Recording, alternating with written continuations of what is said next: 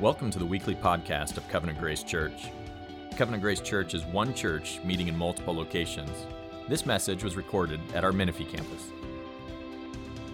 And so I, I want to just start off by asking you a question. I want to ask you what comes to mind when you think of the word freedom? It's probably some kind of version of this, maybe. Um, right? Like it's it was something like that, right? Now, I don't know.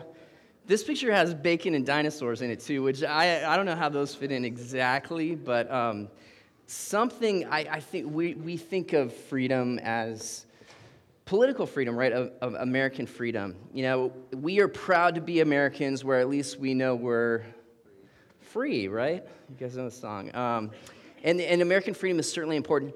And, uh, I, don't want to make light of the civil and social freedoms that we enjoy here. I think they're unique in the world. But that's not the type of freedom that we're going to be talking about this morning. So I want you to clear your mind. Oh, good, it's gone.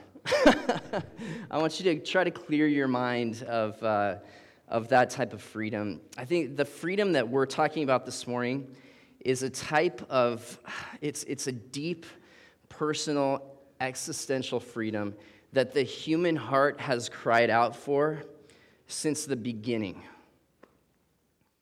Um, it, it's not just the freedom that inspires revolutionaries and, uh, and the like, but it's, it's this deep personal freedom from fear and doubt and pain and failure and weakness and trial and tribulation that you and I long for every single day.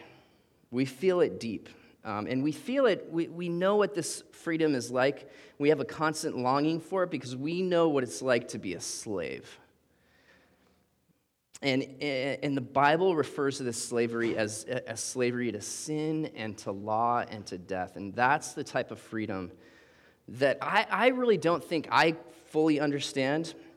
And I don't think we fully understand it. And this, this early church in Galatia definitely didn't quite understand it. And that's why Paul wrote this letter. This letter is all about freedom. You guys have seen the cards. This whole series is called Finally Free. And for the last four chapters or so, we've been working up to this passage, really. And um, this passage is all about freedom. And uh, we're going to look at uh, these first 15 verses um, and in just a minute, I'm going to read them. But basically, we're just going to look at two things from this uh, passage here. We're going to look at um, two things that our freedom is from, and then one thing that our freedom is to. So, two things that our freedom is from, and then one thing that our freedom is, is to, or that our freedom is for. Um, so, let me pray really quick, and then we'll, we'll dive into Galatians 5.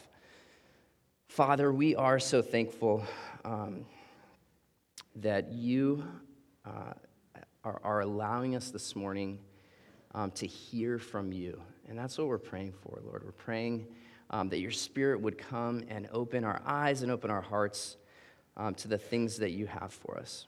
I pray in your Son's name. Amen. So we're in Galatians 5, and I'm going to go ahead and just read the, the passage for us.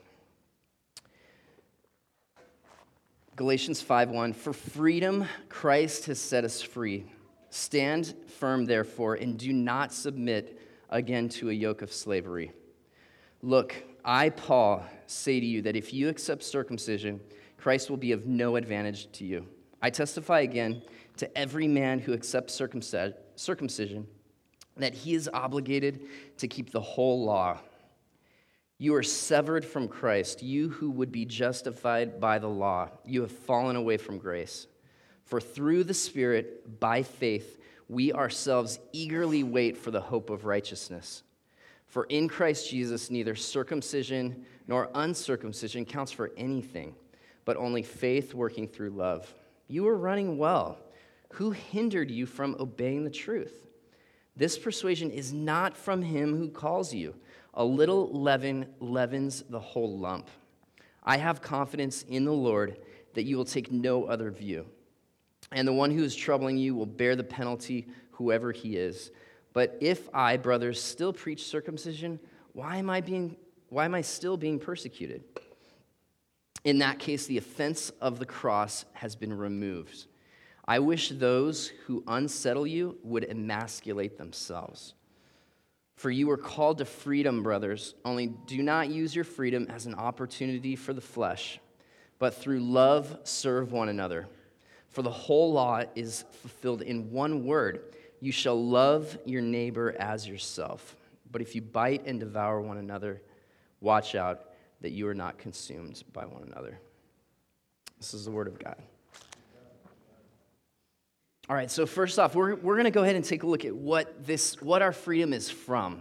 What our freedom is from. And, and take a look back again at verse 1. It says, For freedom, Christ has set us free. For freedom, Christ has set us free. Uh, what does this mean? Where is Paul coming from here? And, and really, um, if you remember last week, uh, Eric was talking about uh, being a slave. He, uh, uh, Paul has just contrasted being a slave, being born a slave, and being born a son. And he's kind of, he, he's kind of uh, transitioning here. And really, what he's doing is echoing the words of Jesus. And, and Jesus' mission was to set us free. And he tells us that in John 8 31, um, which, which reads uh, So Jesus said to the Jews who, have, who had believed in him, If you abide in my word, you are truly my disciples. And you will know the truth, and the truth will set you free. They answered him, We are the offspring of Abraham and have never been enslaved to anyone. How is it that you say you will become free? Which is hilarious in its own right, right? That verse that, that they would say that they've never been a slave to anybody. Um, but verse 34, Jesus says, Jesus answered them, uh, Truly, truly, I say to you, everyone who practices sin is a slave to sin.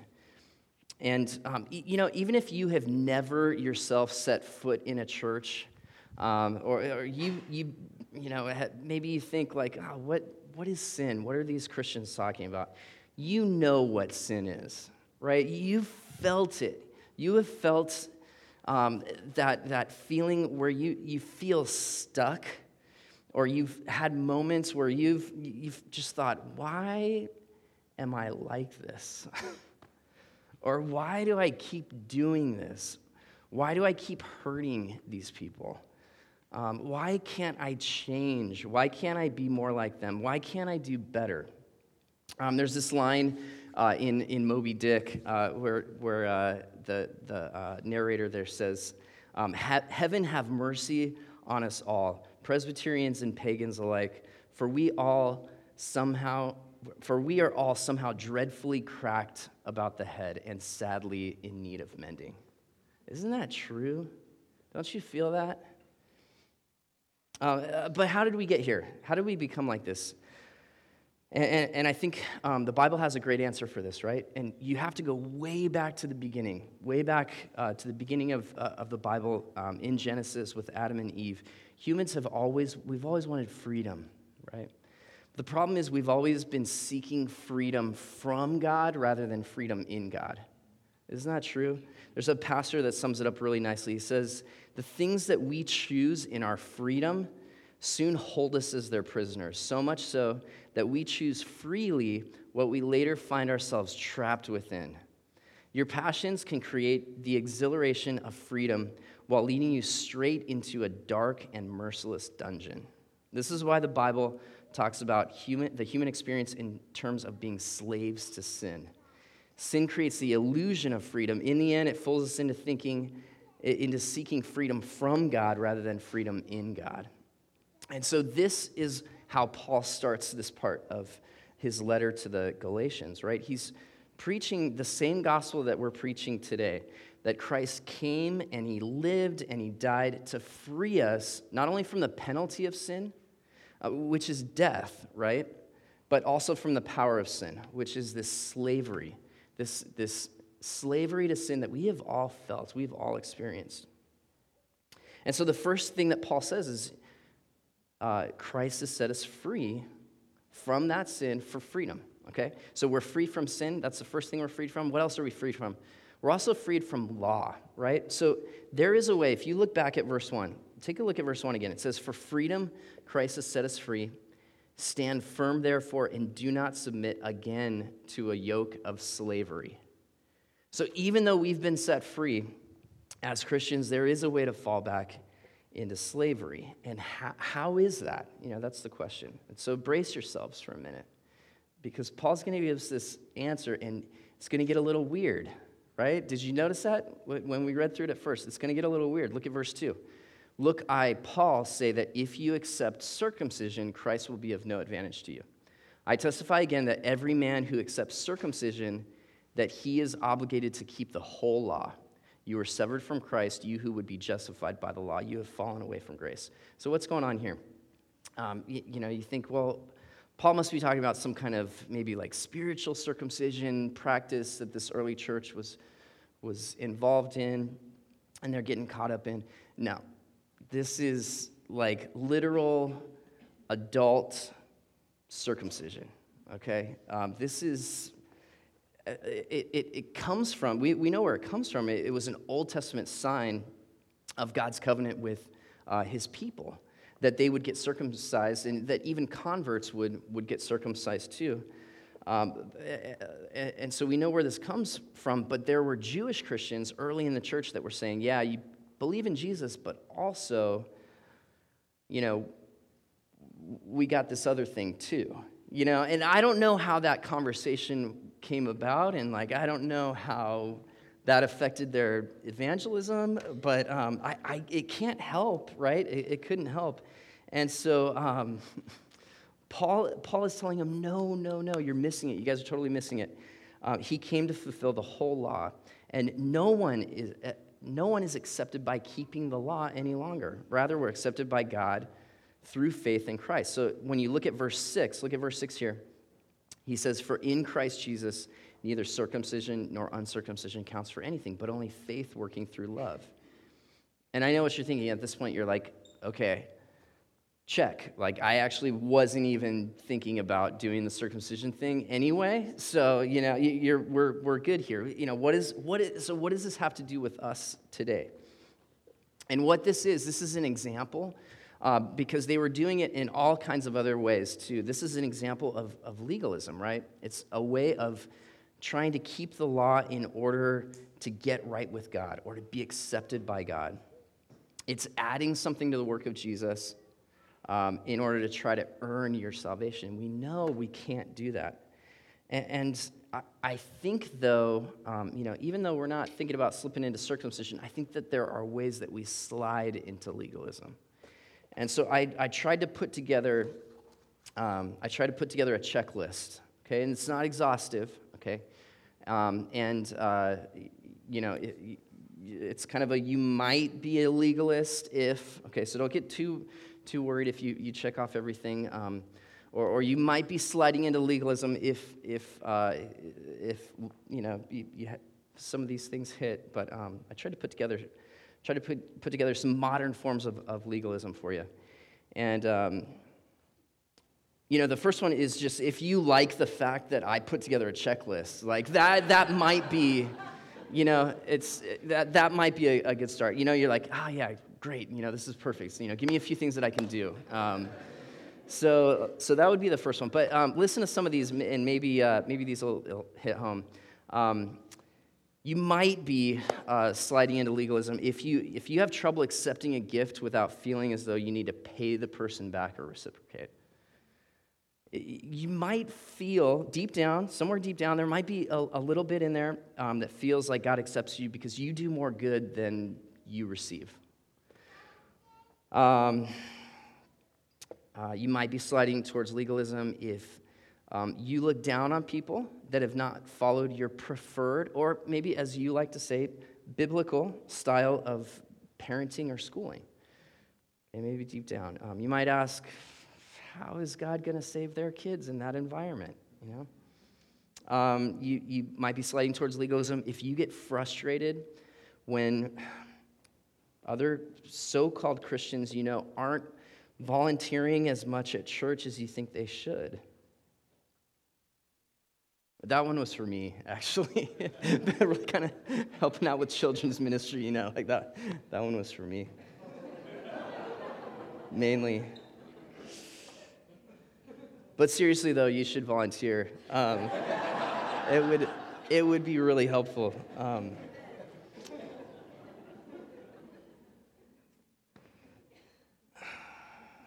No, but really, no, no I can't go on. I got to go on. Okay, um, it, you might be sliding towards legalism if you if you feel theologically superior to other gospel believing Christians of other denominations. Um, so you got to ask yourself: Are you saved on the basis of your Presbyterian or Pentecostal beliefs, or by your faith in Christ? What is it? Um, you might be sliding towards legalism if you question a person's commitment to Christ because of who they voted for in the last presidential election.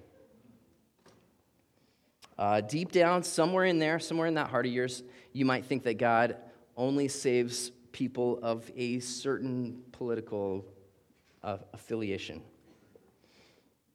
Um, you might be sliding towards legalism if you have accepted Christ into your heart several times, but you still aren't totally sure that you're saved. You might think that there's something you're not doing right. Um, you might be sliding towards legalism if you make sure that your kids never come in contact with the bad kids at school. Uh, you might think that it's your kids' goodness that saves them rather than God's. Um, you might be sliding towards legalism if you question God's acceptance of you as his child because you, haven't, you feel like you haven't shared the gospel enough with your friends. Or maybe you feel really assured, on the other hand, because of how much you do. Um, you might superstitiously think that God is blessing you on days that you've been reading your Bible and cursing you on days that you don't. Um, and, then, and then finally, you, you might be sliding towards legalism. If you regularly ask yourself the question, I don't know how that person can be a Christian and also do this or not do that. And you can fill in the blank with any of your own um, unbiblical standards.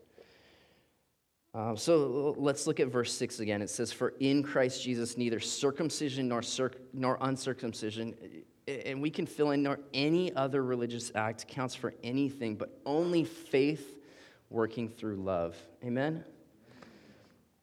Um, and look at how serious Paul considers this. I want you to look at this because um, Paul says things in this passage that I would never say in a church like this if it were not in the Bible.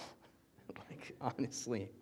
Um, he gets very, very um, uh, explicit, really. Um, look at verse 1. He says, If you try to add anything to your salvation, you submit yourself again to a yoke of slavery.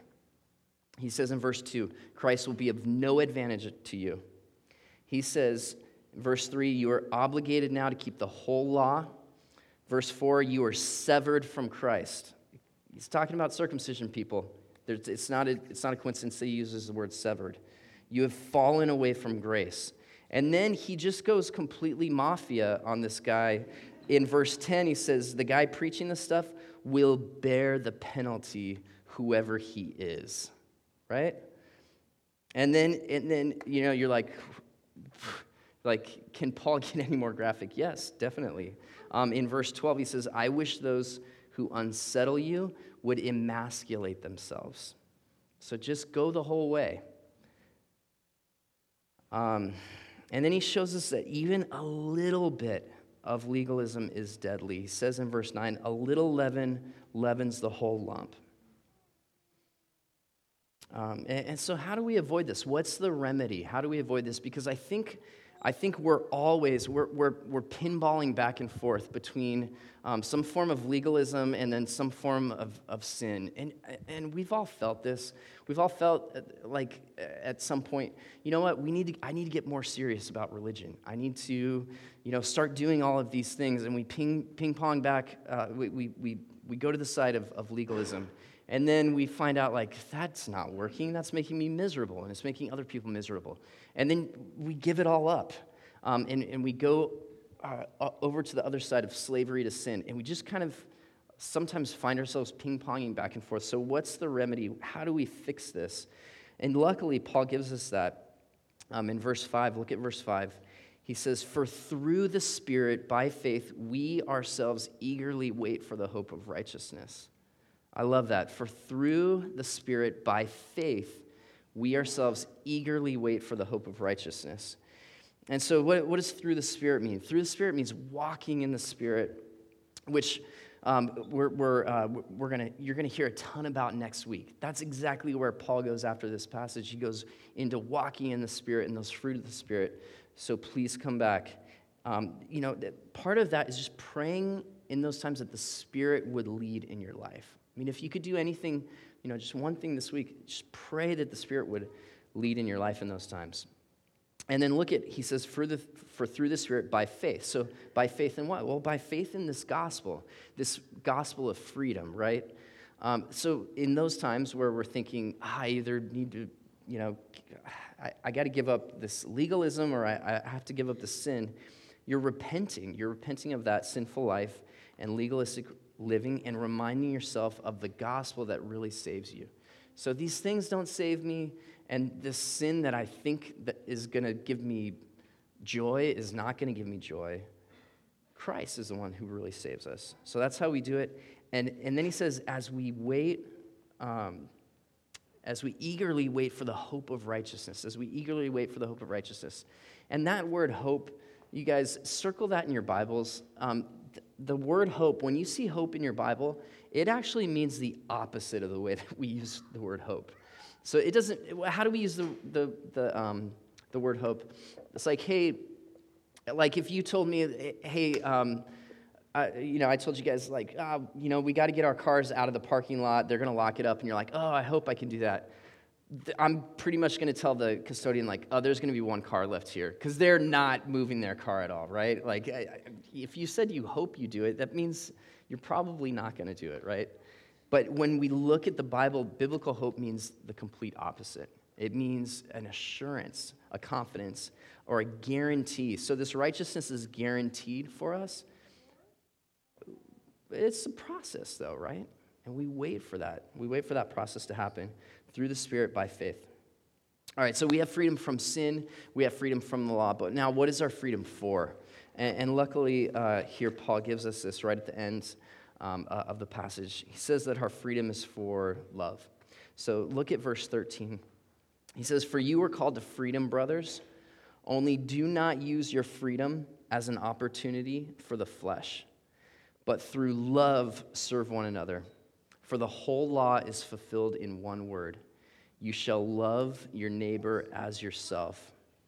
But if you bite and devour one another, watch out that you are not consumed by one another.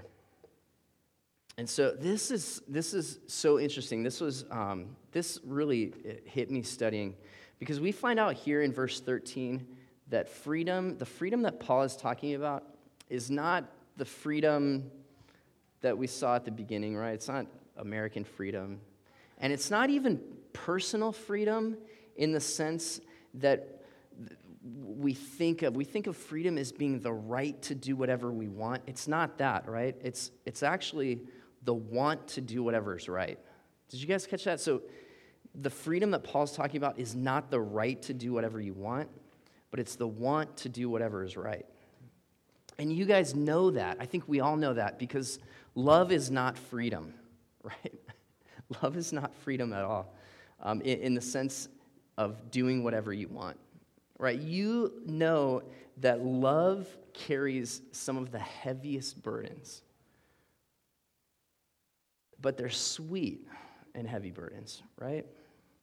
So, love in a marriage means giving up a lot of freedom, right? And some of us, it's that's a process of figuring that out, right?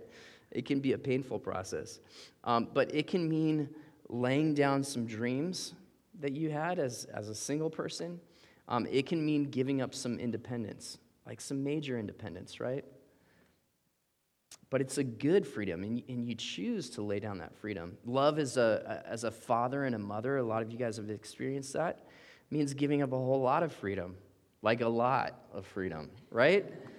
Um, like, like I was just thinking, like it means, it means spending um, more money on the, like little people than you actually spend on yourself, right? Like all of the money that you're earning, you spend towards these little human beings, and you, like whatever's left over is, you know, that was what you, you get, right? It's, it's, It's crazy. Um, it means it means getting interested in the things that they're interested in too, which most of it is all it's ridiculous, right? Like I mean, you have to spend hours and hours um, liking things that, as a like a normal adult, never should like. You know, right? Like you're you're giving up so much uh, of of your own freedoms. Um, I, love in a church like this one um, means being committed to serving people, people who. At, I mean, at one point they were strangers, right? Like we, we didn't know each other, we didn't have much in common, but we are committed to loving one another in a way that is um, sometimes closer than, the, than, than your family. Um, and, and, I love the song that we sang here at the beginning. And I don't know, I, I, I feel like God plans these things because I certainly don't. And Chad doesn't, you know, work, work it out with me. But there, there was a line from one of the songs that says, Jesus, you have taken hold of me, and in your grip of grace, I'm free. Doesn't make any sense unless you understand what true freedom is, right?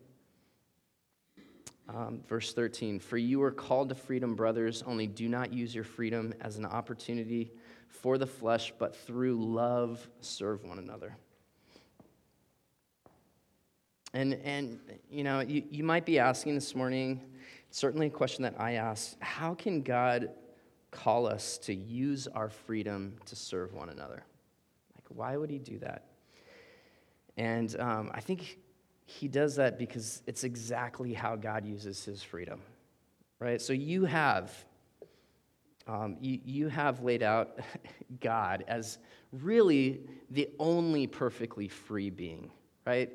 we are all, none of us are free. None of us are free to do whatever we want because we don't have the time or resources or energy or power to do anything. But God, in God, we have this perfectly free being who has power, ability, resources to do whatever he wants. And what does he decide to do?